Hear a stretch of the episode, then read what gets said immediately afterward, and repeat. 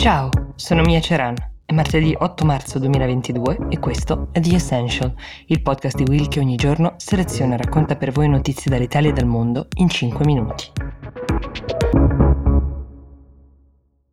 Qui su The Essential vi ho raccontato come il Comitato Olimpico Internazionale ha scelto di impedire agli atleti russi e ai paratleti di gareggiare nelle discipline olimpiche in segno di solidarietà per la guerra in Ucraina, una scelta non interamente condivisa da molti perché rischia di penalizzare i singoli atleti più del paese che viene bandito. Ovviamente questo eh, blocco si è esteso ad altre forme eh, di sport, a tutte le principali competizioni internazionali. L'episodio di cui vi parlo oggi però ha come protagonista un ventenne russo, il ginnasta Ivan Kuliak, che nell'ultimo weekend in cui agli atleti russi era permesso di gareggiare, questo qui che è appena trascorso, ha vinto un bronzo ai mondiali di ginnastica artistica nelle parallele che si sono appunto tenuti eh, domenica scorsa a Doha in Qatar. Gli atleti erano già chiamati a coprire la bandiera della Russia dai propri vestiti in modo da apparire più neutrali e il giovane Ivan ha pensato bene di coprire la bandiera russa che aveva sul petto sulla sua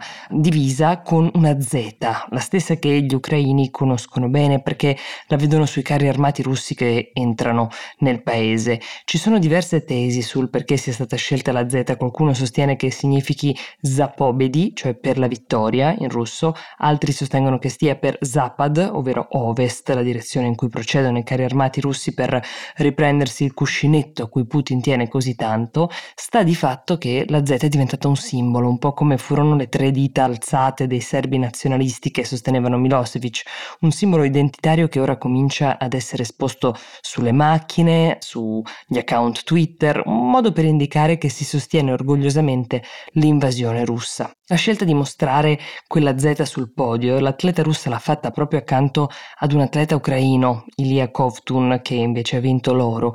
La Federazione Internazionale della Ginnastica ha chiesto alla Fondazione per l'Etica di aprire una procedura di infrazione per questo comportamento giudicato scioccante. L'atleta russo rischia di perdere la medaglia per eh, questa sua scelta. Kuliak non è il primo ginnasta russo a sostenere pubblicamente le azioni di Putin. La scorsa settimana Svetlana Korkina ha vinto tra il 96 e il 2004 ben sette medaglie olimpiche, questa atleta, ha condiviso sui social questa famosa Z, scrivendo nella caption una campagna per coloro che non si vergognano di essere russi. Anche un famoso ex campione di scacchi russo Sergei Karjakin è stato escluso da una serie di competizioni internazionali tra cui il Grand Chess Tour dopo aver pubblicamente sostenuto l'invasione. Diciamo che per i russi che criticavano la scelta del CIO di bandire eh, gli atleti della loro nazione da tutte le competizioni internazionali dicendo che la politica doveva rimanere fuori dallo sport, l'atleta Kuliak non ha reso un bel servizio. La discussione più accesa in queste ore è quella che riguarda un eventuale blocco delle importazioni di gas e petrolio che provengono dalla Russia. Questa è la richiesta disperata di Zelensky che in un video di ieri ha domandato, oltre ad un sostegno militare che garantisse anche mezzi aerei per difendere i cieli eh, ucraini, sostanzialmente di affamare Putin, cosa che l'Occidente potrebbe fare non senza conseguenze, tagliando i rifornimenti energetici che oggi compriamo dalla Russia. Lo ricordiamo, il 40% del gas che consumiamo in Europa e circa il 25% del petrolio sono russi. È una scelta complessissima, forse però più probabile di quanto non sia mai stata, considerato che soprattutto l'Europa si è mossa con una rapidità mai vista prima su tantissimi fronti, uno su tutti l'accoglienza dei profughi ucraini. Effettivamente quale sarebbe il senso di continuare con le sanzioni economiche se poi siamo i primi a foraggiare Putin comprando la sua energia?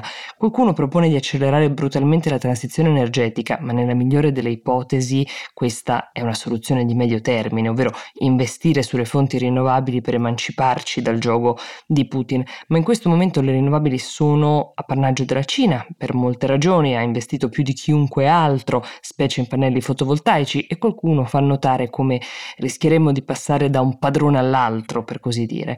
Mario Draghi, in una conferenza stampa, si è detto disponibile a introdurre sanzioni più severe e a rinunciare alle forniture energetiche russe qualora altri paesi, e l'appello andava agli Stati Uniti in testa, ma anche a Boris Johnson, accusato di essere stato molto timido nell'imposizione di sanzioni, dovessero fare la loro parte per aiutare i paesi che soffrirebbero di più, come il nostro, quindi timido in questo momento sembra in particolare Macron che tra pochissimo si gioca la sua rielezione. Anche Germania e Italia però sono uh, i maggiori consumatori di questo gas e sono molto preoccupati dal possibile incremento dei prezzi in caso di sanzioni. Un incremento che già si sta vedendo. Il costo della benzina, se vi è capitato di fare un piano recentemente, ha sforato i 2 euro anche nei distributori self-service, cosa mai accaduta prima anche quando ci fu il blocco del canale di Suez, ma neanche dopo le torri gemelle.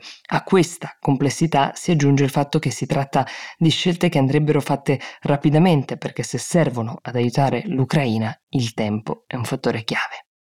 Oggi è uscito un nuovo episodio di Grano, è un episodio interessante per chiunque abbia mai pensato nella vita di fare il passaggio da lavoratore dipendente a lavoratore autonomo. Uh, questa è la storia del protagonista che ce la racconta Michele. Abbiamo anche chiamato un commercialista, Massimiliano Allievi, in grado di darci tutti i consigli pratici per fare i calcoli e poi eventualmente anche questo passaggio.